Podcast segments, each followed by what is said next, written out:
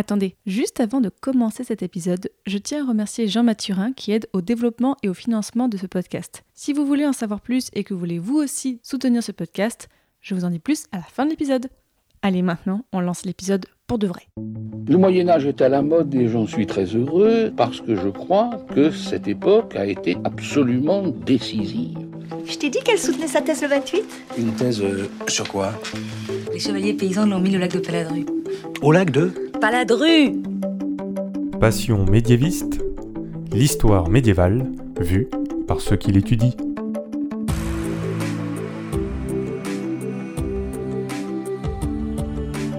Est-ce que vous savez tout du Moyen Âge Mais d'abord, qu'est-ce que le Moyen Âge Vous pensez peut-être aux châteaux forts, aux chevaliers et aux cathédrales, mais ce n'est pas que ça. En général, on dit que c'est une période de 1000 ans, de l'année 500 à l'année 1500.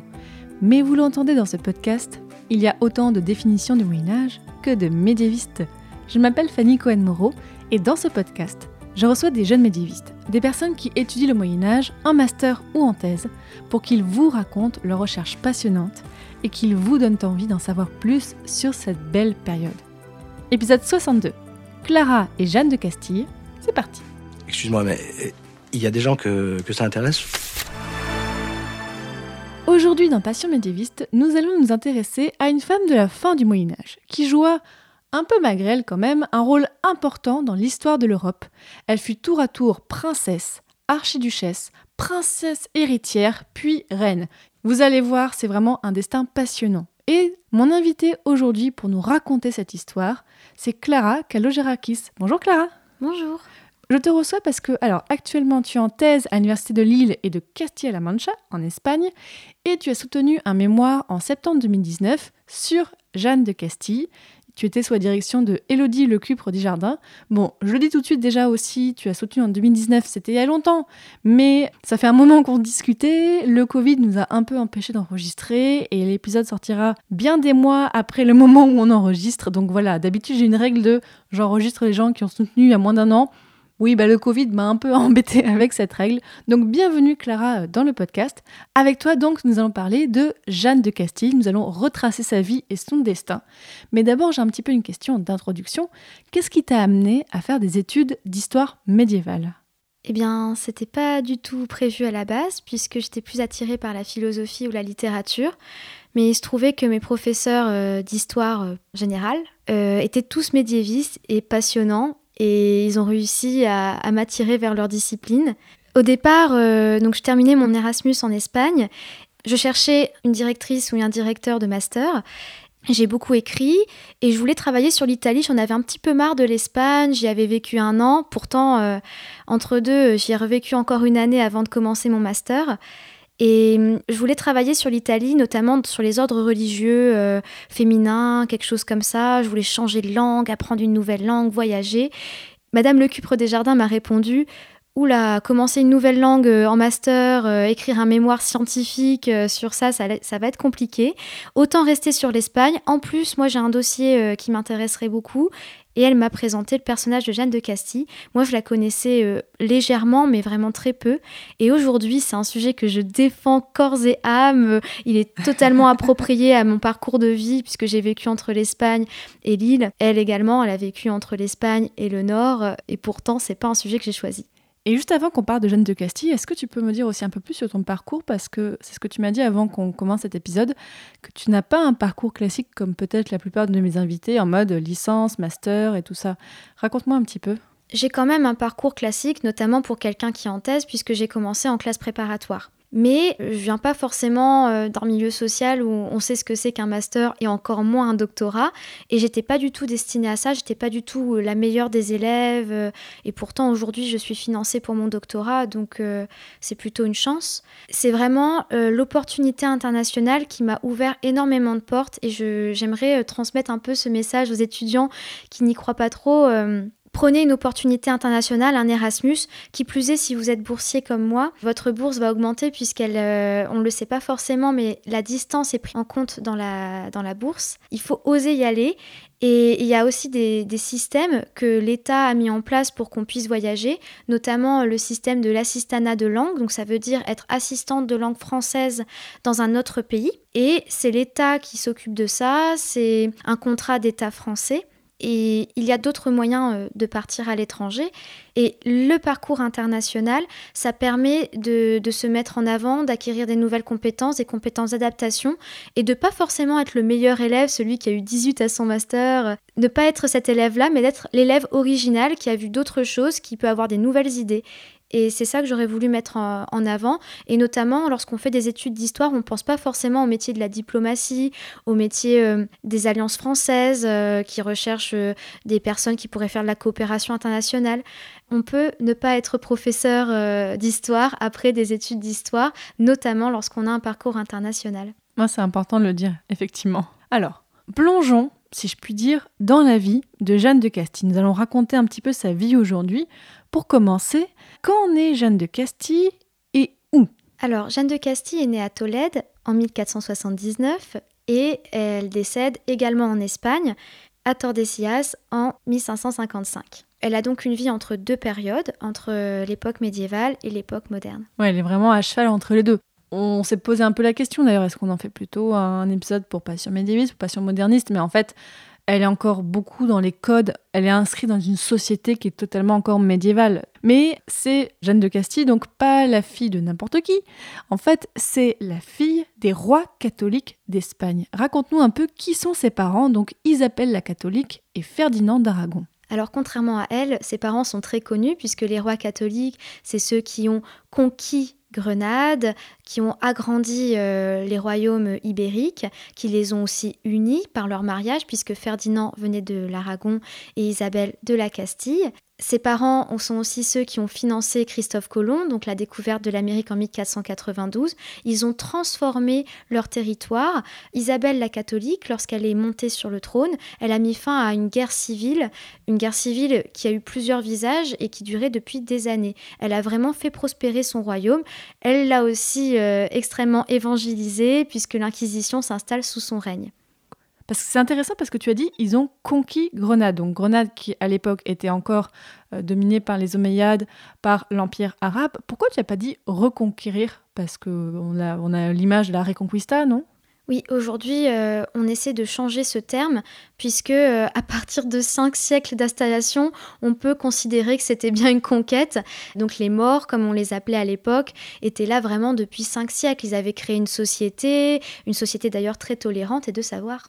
Donc c'est intéressant de voir que là, déjà, l'image de cet événement est en train de changer. Et quelle est la place de Jeanne de Cassis dans sa fratrie? Est-ce que c'est la première, la deuxième, non? Eh bien justement, bien qu'elle ait hérité et qu'elle soit devenue reine, elle est la troisième enfant. Donc il y a une fille au-dessus d'elle, son frère qui était un peu euh, le fils prodigue de l'Aragon et de la Castille. L'héritier. L'héritier, exactement.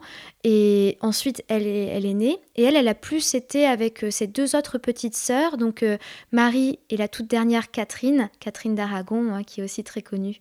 Et raconte-nous, dans quel contexte est-ce qu'elle grandit? Donc raconte-nous un peu la cour royale de l'époque que tu étudiais. Bah, justement, c'est très intéressant puisque Jeanne, elle évolue dans une cour en pleine mutation, puisqu'Isabelle la catholique, comme je l'ai déjà dit, réformait beaucoup euh, les mœurs, on n'avait plus le droit, on était vraiment puni fortement euh, si on avait des amants, euh, elle, elle a beaucoup financé des ordres religieux jusqu'à l'acquisition, bien sûr. Il y a aussi un peu le début de l'humanisme qui s'installe en Espagne, un humanisme plutôt italien, mais qui prend une forme spécifique, très catholique, autour d'Isabelle la catholique justement. Et qu'est-ce qu'on sait de son enfance? Est-ce qu'on a des éléments sur comment elle est éduquée, comment elle grandit? Bah, justement, c'est très intéressant de poser cette question puisque elle, elle a toujours été attachée à ses deux plus petites sœurs comparée à l'aînée qui pouvait possiblement hériter et son grand frère, le fils prodigue. Donc comme elle est toujours attachée à ses deux plus petites sœurs, on a un peu du mal à discerner qui était le précepteur de qui. Ce ne sont pas forcément des personnes connues. Par contre, comme je l'ai dit, elle a une éducation assez humaniste puisque par exemple, Pedro Martyr de Angleria, un Italien humaniste très connu, était dans son entourage. Donc je pense que les idées ont dû circuler. Donc elle grandit à Tolède ou dans une autre ville?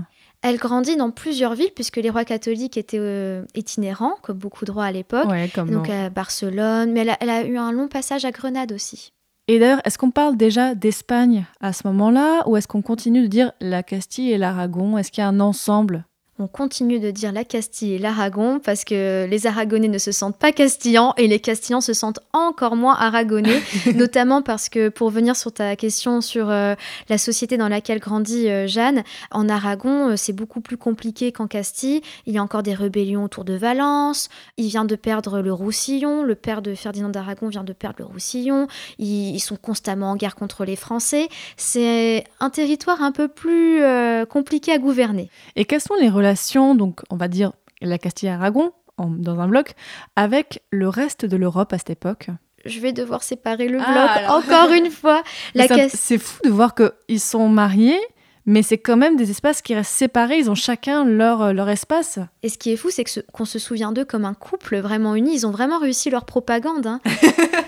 Alors, la Castille est vue comme un royaume euh, qui émerge, qui se calme en comparaison aux guerres civiles qu'elle a vécues. Par exemple, euh, les Anglais s'intéressent de plus en plus à la Castille. euh, c'est pour ça qu'ils vont chercher pendant longtemps le mariage castillan. La Castille est plutôt en lien avec le Portugal. C'est des dynasties qui se mélangent depuis très longtemps. Alors que l'Aragonais, c'est vraiment un royaume tourné vers la Méditerranée en guerre contre les Français, une guerre qui dure, qui est ancrée même dans les mœurs. Je mettrai d'ailleurs sur le site passionmédiéviste.fr des cartes, comme ça, si les auditeurs et auditrices veulent un petit peu se repérer et de voir comment c'était à l'époque, ils pourront. Ça leur donnera envie de vacances. Ah ben oui, bah, j'espère. Et donc, euh, revenons à Jeanne de Castille. C'est donc un des plus beaux partis euh, d'Europe, j'imagine, parce que là, ses parents n'ont que l'embarras euh, du choix pour la marier, parce que, dis-moi si je me trompe, mais j'imagine que là, les gens se bousculent à la porte pour se marier avec cette jeune princesse. Eh bien, pas forcément. Ah bon? Puisqu'on parle justement de marché matrimonial et c'est pas une expression pour rien, puisque euh, selon euh, certains critères, une princesse est plutôt bonne à marier ou non. Elle n'est que troisième de sa fratrie. La Castille et l'Aragon sont des royaumes qui se calment, qui s'unissent, qui euh, ont des nouveaux territoires, mais euh, c'est pas non plus des puissances depuis très longtemps. Même avec Christophe Colomb et tout ça? Ah bah à ce moment-là, on avait des doutes sur euh, le fait que Christophe Colomb avait vraiment découvert quelque chose. D'accord. Mais alors, comment se fait finalement le choix de son mari? On va voir un certain, un certain Philippe le Beau. Comment se fait le choix de ce mariage? La guerre, Ah. pour beaucoup de mariages.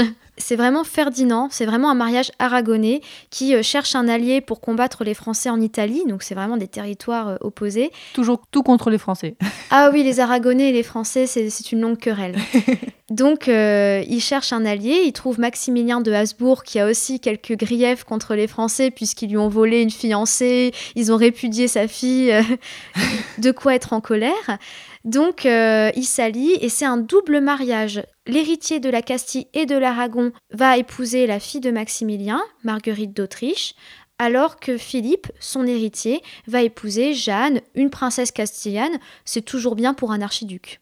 Donc oui, donc c'est vraiment un mariage politique bien établi. Elle a quel âge à ce moment-là? Elle a 16 ans. Oui, donc ça va. Donc euh, Exactement, et en plus, comme c'est un marché matrimonial, un des critères, c'est que les époux aient des âges plutôt rapprochés, et euh, son mari, euh, je pense qu'il n'a que deux ans de plus qu'elle, ou un an, je me souviens plus exactement, mais c'est un avantage. alors, et à quel moment a lieu le mariage? Parce que là, on parlait de la décision, mais est-ce que le mariage a lieu juste après ou un peu plus loin?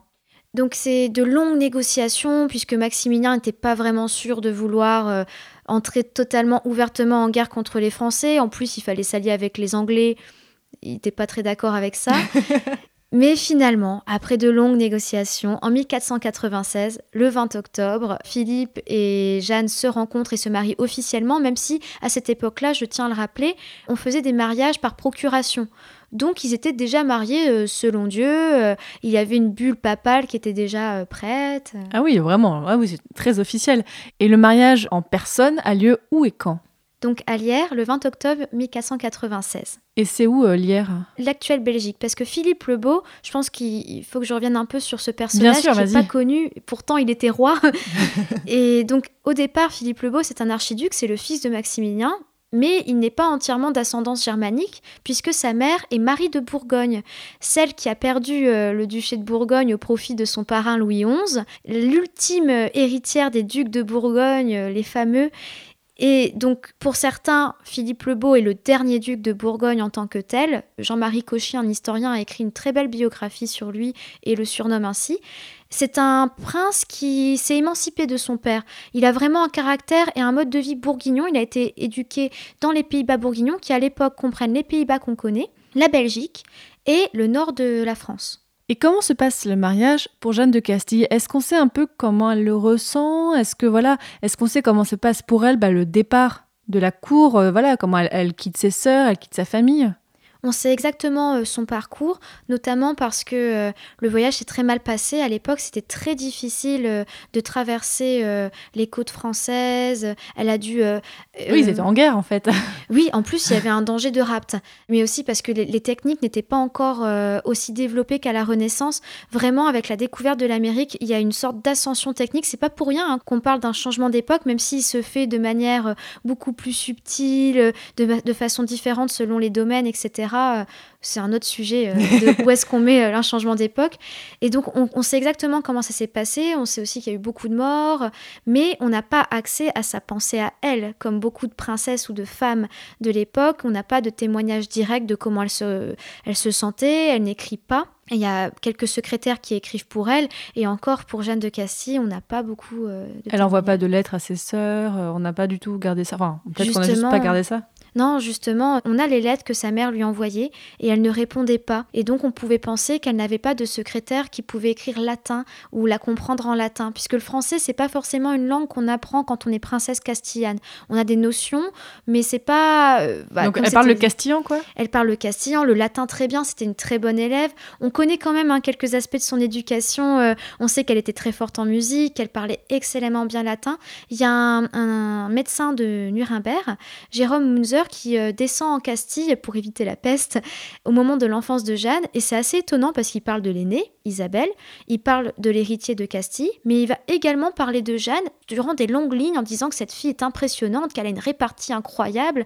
Et pourtant, on n'a aucune trace de, poèmes, de... parce que Marguerite d'Autriche, sa belle-sœur, a écrit des poèmes. Non, rien. Je pense qu'il y a euh, une volonté de la part de son mari de ne pas lui, euh, lui passer un secrétaire pour qu'elle puisse euh, écrire. Parce oh qu'à l'époque, on n'écrit pas soi-même les lettres, hein, je tiens à préciser. Donc ça veut dire qu'elle est un petit peu, bah, un peu isolée dans cette cour bourguignonne. Déjà au niveau de la langue, ça va être difficile pour elle quand même. Oui, on peut imaginer. Et justement, c'est là euh, tout mon travail de master, ça a été d'essayer de mesurer ce qu'elle a pu ressentir alors qu'on n'a pas forcément accès à, sa pensée. Et c'est en, en comparant l'environnement sortant et l'environnement entrant que j'ai pu me rendre compte qu'il pouvait y avoir des incompréhensions. À un moment de se déplacer pour aller se marier pour une fille de 16 ans, ça devait pas être forcément facile. Pour citer juste un exemple de, de ce que j'ai pu mesurer comme type d'incompréhension qui pouvait exister, la cour bourguignonne était beaucoup plus misogyne que la cour castillane. Et à quoi on le mesure ça? Par exemple, encore une fois un exemple parmi tant d'autres, la diffusion des textes et des traités. Il y a un texte qui s'appelle euh, Le Triunfo de las Donas qui a été traduit du français par un portugais à l'époque de Philippe le Bel, donc le mari d'une certaine duchesse Isabelle de Portugal. et pourquoi un portugais aurait traduit au français, en français un texte euh, qui euh, parlait des femmes, de, leur, de leurs possibilités, etc. On peut supposer que c'est parce que Philippe le Bel avait beaucoup d'amantes et il y a eu beaucoup de bâtards. Donc, peut-être qui, souffrait de voir sa maîtresse Isabelle de Portugal dans une cour aussi misogyne où on traitait les femmes différemment qu'au Portugal. Donc on peut mesurer des différences entre le nord et le sud.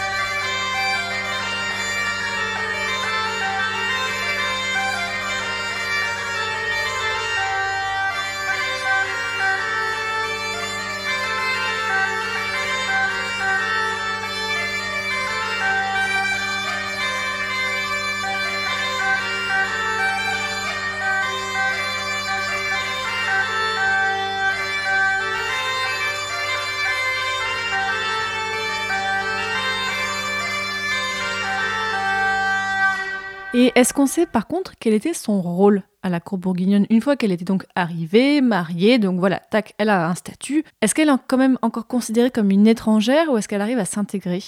Malgré son éducation, malgré son esprit qui est décrit par des chroniqueurs, euh, malgré euh, l'éducation qu'Isabelle la catholique euh, a pu lui donner, parce qu'elle était, était vraiment très intéressée par l'éducation de ses enfants, Isabelle.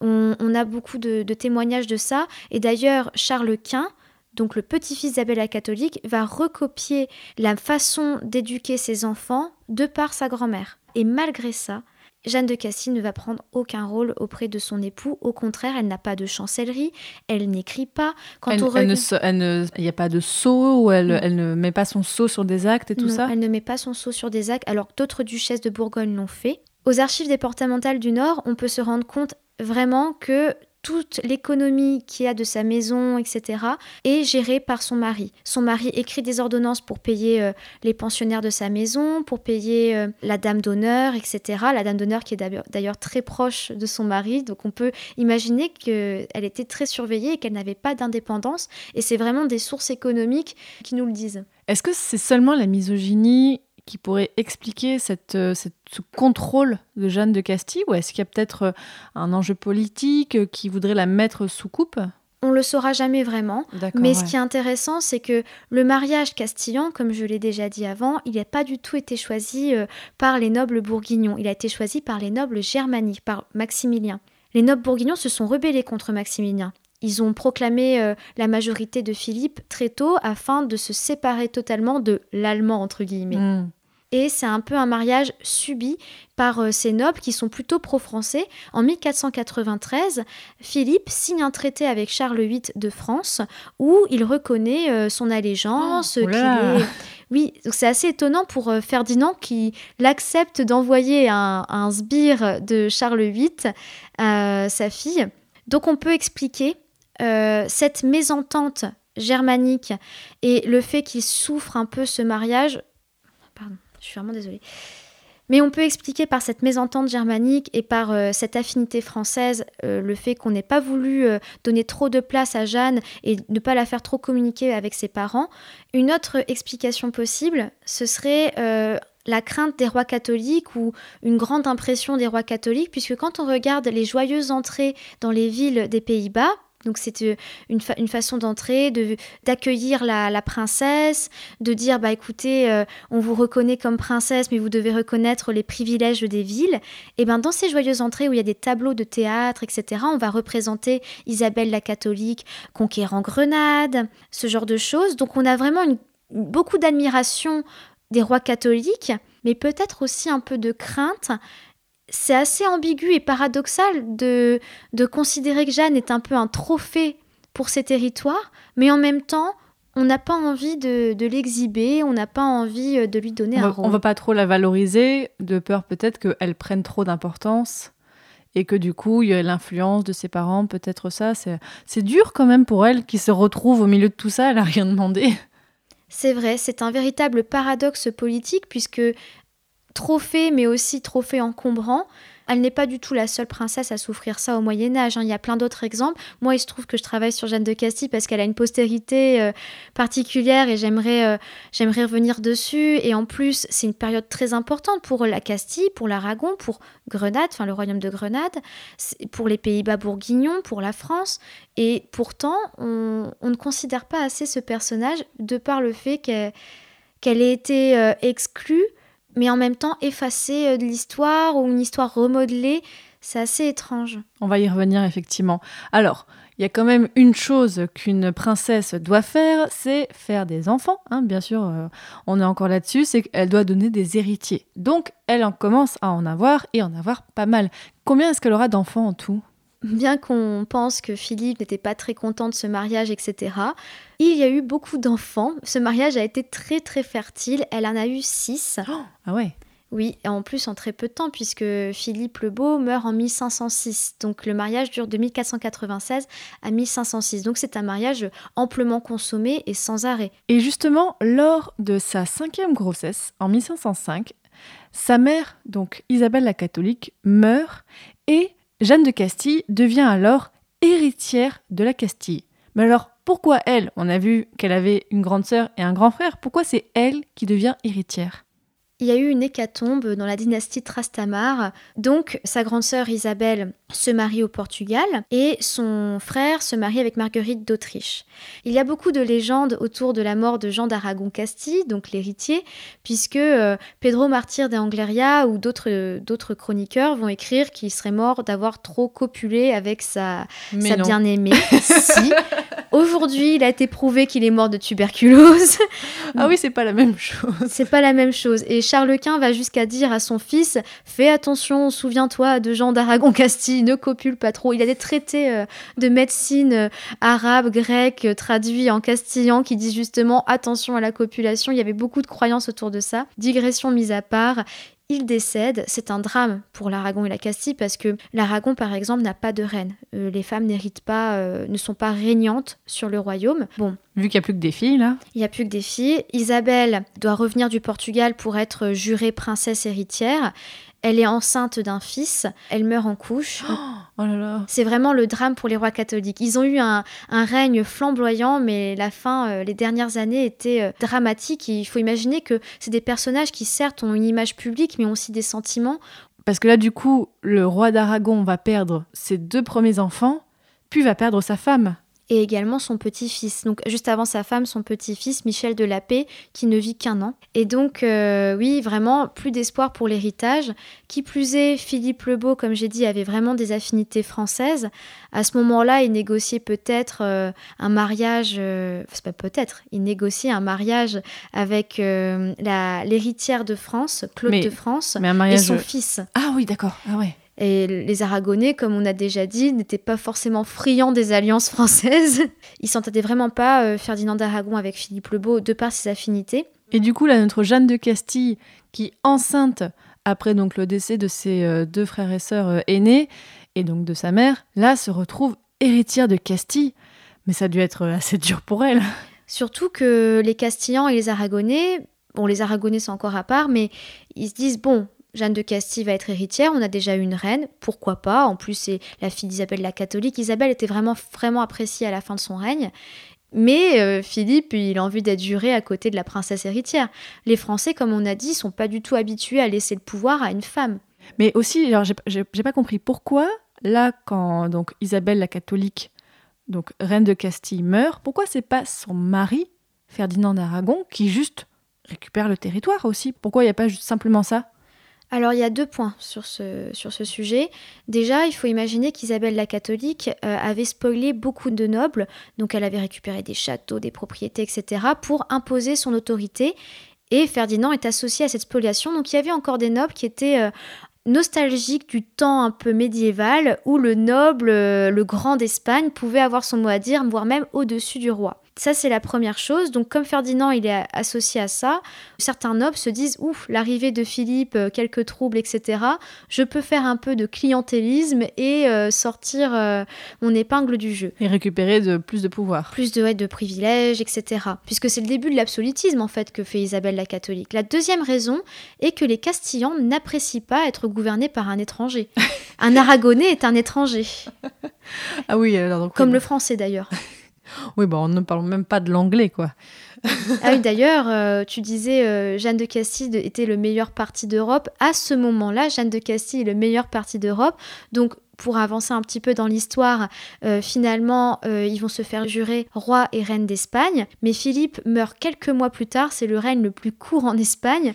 Il meurt en septembre 1506 alors qu'il arrive en mai 1506. Donc, Henri VII Tudor, qui ose tout et qui avait déjà vu que la Castille était un royaume émergent, a demandé en mariage euh, Jeanne de Castille. Mais non. Bien sûr, ça lui a été refusé. Et ça, c'est pas du tout connu dans l'histoire, alors que pourtant, symboliquement, je trouve que. Bah, il avait raison, hein, et opportuniste, en mode Hé, si vous voulez, je suis dispo. Donc là, notre Jeanne de Castille se retrouve veuve, mère de plein d'enfants, reine de Castille. Elle est reine d'Aragon aussi ou pas? Pas pour le moment, mais en 1516, elle le devient. Donc là, elle récupère l'héritage de son père et de sa mère. De, son père et de sa mère, exactement. Et de son mari, un petit peu, puisqu'elle elle aurait pu être régente En tout cas, elle récupère pas l'héritage, mais elle allie ses territoires, puisque la régence dans le nord de l'Europe, donc dans ces Pays-Bas bourguignons, ça va être Maximilien qui va l'exercer, et Marguerite d'Autriche ensuite, donc euh, cette fameuse Marguerite d'Autriche, veuve très jeune, la belle-sœur, la sœur de Philippe le Beau.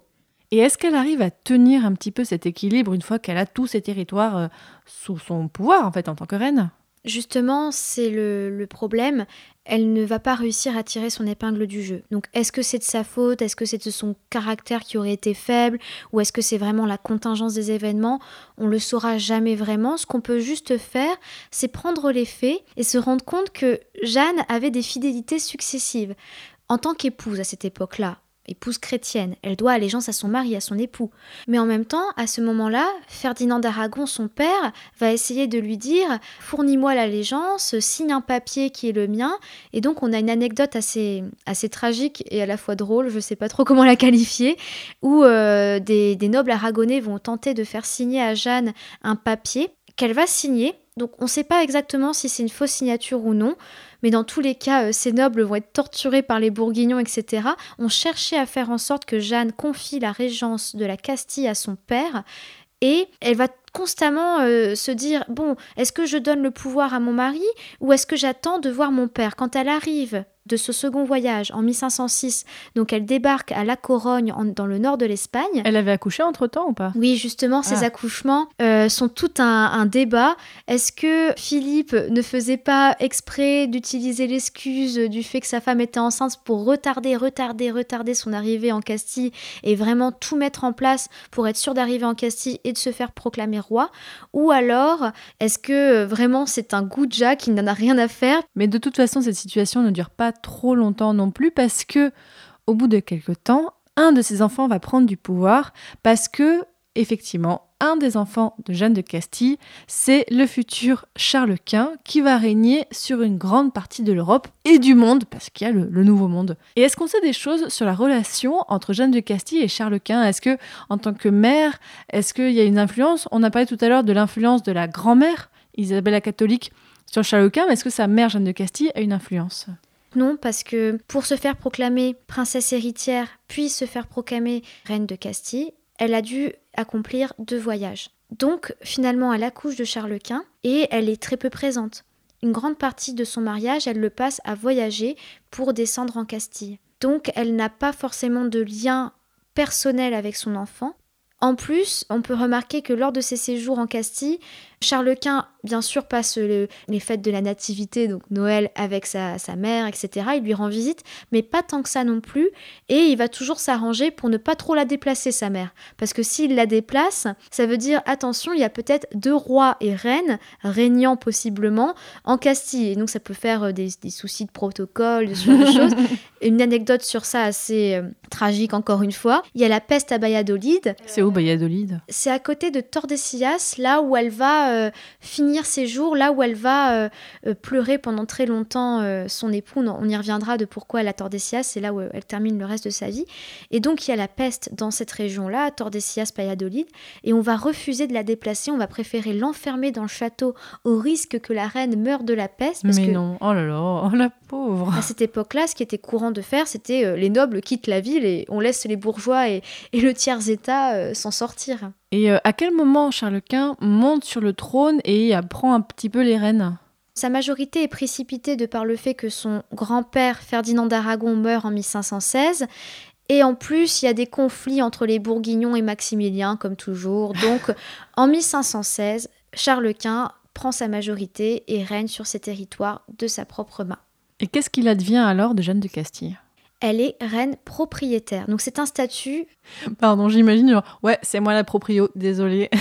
Au début, elle signe encore hein, euh, Juana de Castilla, reina proprietaria, une signature, et Charles Quint, euh, enfin Charles Ier d'Espagne pour les Espagnols. Au début, elle signe encore, puis elle disparaît totalement des documents et des traités. Donc là, elle devient juste une sorte de reine-mère, quoi moins que ça, moins que ça. C'est grâce à sa mère que Charles Quint peut gouverner. Si elle meurt, ça peut poser euh, quelques troubles dynastiques, d'héritage, etc. C'est pour ça que l'étranger Charles Quint, celui qui a été élevé dans les Pays-Bas, peut se permettre de gouverner, c'est parce que sa mère est là. Notamment, elle lui, elle lui donne, hein, euh, il y a un papier où elle lui fournit les pouvoirs, mais il y aura des rébellions. En 1521, il y a une rébellion très importante, celle des Comuneros, où c'est des grands d'Espagne qui vont chercher à, replacer Jeanne sur le trône contre Charles Quint, qui est aussi absolutiste, etc. Ils sont pas contents. Et à ce moment-là, Jeanne refuse de signer quelconque papier comme quoi elle serait reine d'Espagne. Elle veut vraiment laisser le pouvoir à son fils. C'est assez étrange ce rapport-là parce que son fils va toujours l'enfermer, va, va la cacher, mais en même temps, elle ne le prend pas le pouvoir.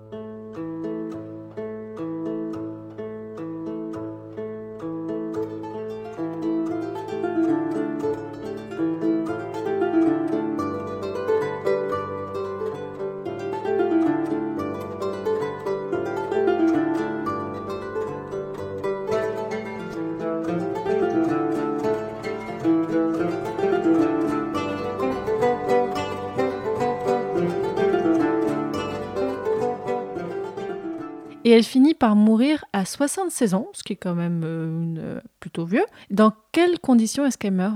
Donc c'est très très âgé pour l'époque et pourtant elle meurt euh, malade. Euh, donc euh, suite à la mort de son époux en, 1506, la vie de, Jeanne de Castille se résume à Tordesillas. Donc c'est une ville dans la Castille et Léon actuelle et elle vit à côté d'un couvent, le couvent des Clarisses, dans une vie très religieuse où elle paye énormément pour qu'on fasse des prières à son époux.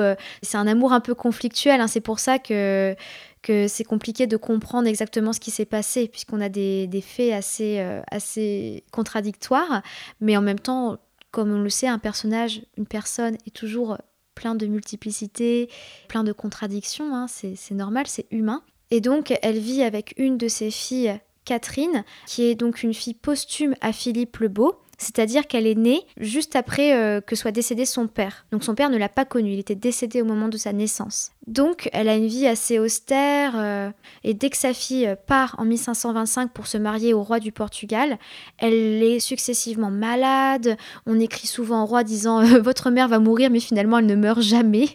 Et elle est séquestrée entre guillemets par le Marquès d'Edenia qui est un homme payé par son fils pour conserver toutes ses richesses et en même temps mais le Marquès d'Edenia, pour bien se faire voir par Charles Quint, qui Charles Quint, toute sa vie, va courir après l'argent, il fournit des richesses de Jeanne de Castille à Charles Quint, donc elle vit dans une pauvreté, malade, et pourtant elle meurt euh, en 1555, trois ans avant la mort de son propre fils.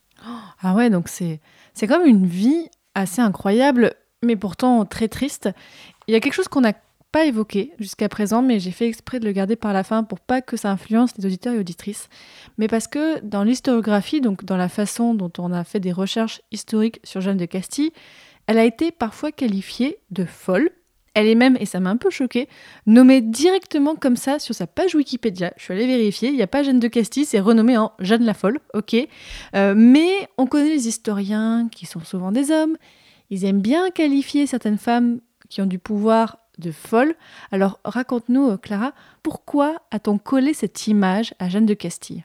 Donc euh, c'est une image qui lui est, accolée a posteriori. Au départ, oui, on la considère comme incapable de gouverner. Donc ça, c'est au moment euh, des faits des problèmes de succession. C'est vraiment une image qui va nous arriver grâce aux romantiques au 19e siècle. Ah oui, c'est très tardif. oui, c'est vraiment eux qui vont accoler cette image parce qu'au 19e siècle, on va recommencer à ouvrir les archives et les historiens vont retourner en archives, notamment en Espagne, parce qu'avant, c'était pas possible de les ouvrir puisqu'en Espagne, c'est encore une royauté, enfin, c'est un peu compliqué. Donc, on réouvre les archives et euh, là, on va avoir plusieurs discours autour de Jeanne et autour de cette période où les Français, enfin les Français bourguignons, ont failli euh, prendre en main euh, la Castille et l'Aragon. Et donc, on va dire, oui, c'était une traîtresse. En 1900, il y a l'essor de la psychologie, etc. Et donc, il y a un auteur, Ludwig Fandel, qui va écrire sur Jeanne de Castille et va dire, oui, non, non, ce n'était pas une traîtresse folle d'amour euh, qui a vendu le pays euh, à son mari, euh, discours nationalisme du 19e siècle. Il va dire, non, non, cette dame était schizophrène, puisque c'était la mode de Freud, etc. Il faut toujours imaginer que La vision qu'on a de l'histoire, c'est aussi une vision de notre époque. Ça nous permet d'analyser comment on catégorise nous-mêmes, bah, dans ces cas-là, les femmes. Et euh, ensuite, à la fin du XXe siècle, on va avoir euh, un discours plus euh, victimisant, sentimental autour d'elle, disant oui, la pauvre, ça a dû être difficile. Et aussi, au début du XXIe siècle, avec l'essor du féminisme, etc., il y a des autrices qui vont écrire en disant non, elle est victime du complot des mâles, etc. Donc, toujours les discours autour de Jeanne de Castille sont liés à des idéologies. Et dans ton mémoire, est-ce que tu essaies de lutter contre cette image et peut-être de reconsidérer certains faits qui avaient fait qu'elle était qualifiée de folle? Alors oui et non. Parce que euh, je fais de l'histoire. Donc je ne vais pas chercher à poser un diagnostic sur une femme euh, il y a des siècles auparavant. Oui, je, reviens sur cette image parce qu'il y en a vraiment besoin. On considère tous les actes qu'elle a faits sous le prisme de la folie. Euh, notamment, il y a un acte qu'on a tout de suite accolé à un acte de folie, c'est euh, elle était enfermée. Oui, je replace tout le contexte pour euh, vous expliquer pourquoi on peut relire l'histoire et la vie de Jeanne. Elle était enfermée, euh, elle était enceinte, son mari euh, faisait des tournois, accueillait des diplomates. Un diplomate phénicien voulait aller la voir pour lui porter les condoléances puisque sa mère venait de mourir. Non, interdit de visite, etc. Finalement, elle appelle son chambellan, donc le maître euh, de sa maison. Et au moment où ce chambellan, le prince de Chimée, entre dans, dans sa chambre, elle se saisit d'une barre de fer, donc c'était une barre de fer qui était collée à son lit, et elle le menace avec cette barre, elle l'insulte de traître, etc. Et moi j'aime bien, dans mon mémoire, remettre en, perspective ces actes.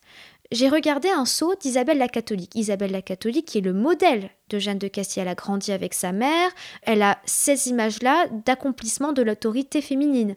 Sur ce sceau, Isabelle est représentée avec une épée. Ce qui est plutôt rare quand même pour les femmes. Ce qui est plutôt rare. Euh, les femmes ne portent pas l'épée, excepté Isabelle la catholique, qui est l'unique femme qui a pu porter l'épée de justice. Normalement, la justice seigneuriale, ce sont les hommes qui la, pratiquent, et non, elle, elle l'a pratiquée. Elle l'a portée euh, pas vraiment, mais dans l'iconographie, dans les symboles, on, le, on la représente ainsi. Et on peut imaginer que peut-être dans un acte de désespoir, Jeanne aurait voulu accomplir un acte d'autorité pour se libérer du joug de son mari, parce que c'était un moment politique euh, très anxiogène, hein. on allait savoir qui allait hériter de la Castille. Peut-être que c'était un acte d'autorité manqué, parce que dans le contexte bourguignon, ça ne fonctionnait pas, il n'avait pas les mêmes références, pas les mêmes modèles, et finalement elle a été simplement ridicule, et on l'aurait traitée de folle. Ah, en fait, elle était peut-être juste maladroite où elle avait d'autres modèles. Et tout le travail que je fais dans mon mémoire et que je continue en thèse, c'est de mettre en comparaison les territoires du sud de l'Europe avec les territoires du nord pour essayer d'expliquer que toutes ces histoires de femmes dépressives, folles, au destin tragique, peuvent être mis en perspective puisque c'est peut-être juste des incompréhensions qu'ont les territoires les uns avec les autres. Pourtant, les cours princières étaient connectés. Hein. Ils avaient les mêmes imaginaires, ils, faisaient tous des tournois, ils avaient l'imaginaire arthurien, etc. Mais il y avait encore des différences, il y avait encore des particularismes. Et c'est important de revenir sur ça pour avoir un discours de la mondialisation peut-être moins progressiste. La mondialisation s'est fait euh, de manière linéaire, agrandie, etc. Peut-être que ces femmes qui ont été envoyées pour se marier à l'autre bout de l'Europe et sont victimes de cette mondialisation qui ne se faisait pas et dans un monde qui était changeant puisqu'on passe de l'époque médiévale à l'époque Renaissance. c'est vraiment intéressant d'avoir ça en tête, effectivement, pour un peu mieux les comprendre. Et d'ailleurs, euh, dans ton mémoire, comme on l'a raconté, tu t'es surtout intéressée à Jeanne de Castille, mais maintenant tu es en thèse, Clara, et tu travailles sur plusieurs infantes d'Espagne, donc plusieurs princesses euh, d'Espagne à la fin du Moyen Âge et au début de l'époque moderne. Pourquoi est-ce que tu as voulu faire cet élargissement? Je me suis rendu compte que cette méthode comparative fonctionnait très bien avec Jeanne de Castille, mais qu'il y avait d'autres princesses, notamment proches d'elle, donc comme ses sœurs, qui sont victimes de légendes noires, de, de romantisation euh, de leur, euh, de leur vie, notamment la fameuse Catherine d'Aragon, qui se marie au roi Henri VIII, et son mariage se termine tragiquement par un divorce. Oui, Henri VIII d'Angleterre qui a été qui est connue pour avoir un peu fait n'importe quoi avec ses femmes, les pauvres. Donc euh, là, déjà, elle, est morte, Catherine d'Aragon, de ce mariage ou pas? Oh, elle est morte quelques années plus tard. mais il l'a pas assassinée déjà, celle-là. Non, il ne l'a pas assassinée, celle-là. D'accord, oui, donc euh, là, tu as étudié effectivement dans cette euh, princesse aussi. J'ai envie de revenir en fait sur le discours qu'on a de dire oui, la princesse triste, la princesse folle, pour reprendre en contexte bah, quel pouvoir elles avaient, quel pouvoir il était possible de saisir, quel pouvoir il n'est pas possible de saisir, pour donner une voix plus juste à ses destins. Bah, je pense que tu l'as pas mal fait dans l'épisode. Bon, aujourd'hui, effectivement, on n'a pas beaucoup parlé de la méthode que tu as utilisée euh, pour tes recherches parce que je voulais qu'on raconte euh, toute cette vie de Jeanne de Castille. Mais déjà, Clara, est-ce que tu peux nous raconter quand même quelles sont les difficultés que tu as rencontrées au cours de tes recherches sur Jeanne de Castille? Donc euh, j'ai eu plusieurs difficultés, déjà parce qu'il n'y a que des sources partiales sur Jeanne de Castille, certaines qui prennent son parti, d'autres non. Ensuite, je n'ai pas sa voix, donc je ne saurais jamais réellement ce qui s'est passé. Et le, ce qui a été difficile aussi, c'est la critique de mes pères historiens. Parce que encore aujourd'hui, Jeanne de Castille fait débat, euh, même en Espagne, euh, où pourtant euh, il y, a vraiment une mode en Espagne d'une historiographie des femmes sur les reines, sur les infantes, etc. Et j'ai rencontré un historien qui travaillait aussi sur une reine, et j'étais assez surpris que pour lui, on ne devait pas revenir sur le fait que Jeanne était folle ou non. Alors, je lui ai expliqué, moi j'ai pas envie de, faire de la psychologie de comptoir, mais je pense que c'est intéressant de, modaliser son discours, de le nuancer. Et c'est un peu compliqué parce que travailler sur une reine où on se dit oui, elle a, fait n'importe quoi, elle, a fini enfermée, alors elle, aurait pu se saisir du pouvoir, elle était héritière. Moi j'ai envie de, de modaliser, de nuancer tout ça. Et euh, aussi, est-ce que tu peux nous dire en quelques mots sur quelle source est-ce que tu as travaillé? Parce que là, pour travailler sur Jeanne de Castille, tu as dû être donc sur des sources en Espagne, à Lille, tu as dû beaucoup voyager. Oui, je voyage beaucoup. Euh, bah, comme j'ai parlé de mon parcours, euh, ça m'a permis. Euh, ce qui m'a permis de faire une thèse, alors que j'étais pas du tout destinée à, faire ça, c'est vraiment ce côté histoire connectée, histoire du genre, ce côté international hein, que je conseille à tout le monde. Et donc, oui, en Belgique, j'utilise des, des, sources aussi de Londres. Mais ce qui est bien avec les archives de Londres, pour les futurs historiens, sachez qu'ils numérisent tout. Ah. Et c'est bien, on n'est pas obligé de se déplacer à Londres. Mais je vis entre l'Espagne actuellement, je vis entre l'Espagne et la France, et j'utilise utilise des sources d'archives, mais aussi des manuscrits, des livres d'heures, des iconographies. Enfin, voilà. Et du coup, dans ta thèse, là, tu, ça prend une dimension énorme en travaillant sur toutes ces femmes. C'est énorme et on me met beaucoup en garde, surtout que ma méthode est interdisciplinaire, histoire connectée sur plusieurs territoires. Donc moi j'essaie vraiment de, de, de, partir du principe que je ne pourrais pas tout faire, mais j'aimerais juste montrer sur certains faits important, comment ma méthode comparative et ma méthode avec des nouveaux outils, donc comme par exemple le genre, peuvent permettre de donner des résultats différents et de nuancer la vie de ces princesses qui n'ont pas juste été dépressives ou folles ou tristes ou isolées. Maintenant, chers auditeurs et auditrices, eh bien, dans cet épisode, nous avons réhabilité, je pense, en tout cas en partie, je l'espère, Jeanne de Castille, grâce à ton travail, Clara. Donc vraiment, merci beaucoup, c'était passionnant tout ce que tu nous as raconté. Vraiment, merci à toi. Bah, merci à toi, euh, ça me fait toujours plaisir de parler de Jeanne de Castille. Et je le redis, je le mettrai sur le site passionmédiéviste.fr plein d'outils donc pour aller plus loin par rapport à ce qu'on a dit, donc des cartes, des arbres généalogiques, je pense qu'on va en avoir besoin. C'est très important. C'est très important, voilà, parce qu'on a parlé de plein de familles, effectivement. Mais on mettra aussi, bien sûr, des conseils de lecture si les gens veulent aller encore plus loin. Et si l'Espagne vous intéresse, eh bien, j'ai consacré l'épisode 60 sur l'Espagne, alors sous un biais totalement différent, parce qu'on a parlé des chiens de chasse en Espagne au Moyen-Âge. Donc là, rien à voir avec les côtés politiques, quoique. Mais sinon aussi, j'avais consacré un des premiers épisodes du podcast sur les peintres dans la couronne d'Aragon avec Elsa Espin. Donc n'hésitez pas à aller voir cet épisode si vous intéresse.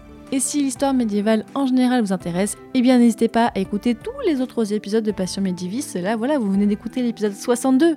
Eh bien, allez écouter tous les autres, il y en a plein, plein de formats différents. À chaque fois, l'objectif c'est de vous faire découvrir le Moyen Âge plus amplement, sans vous prendre de haut, avec vraiment l'objectif de parler à tout le monde. Et si vous voulez m'aider à développer ce podcast, alors déjà tout simplement vous pouvez parler de ce podcast autour de vous. Voilà, le bouche à oreille, c'est vraiment ce qui marche le mieux pour le podcast.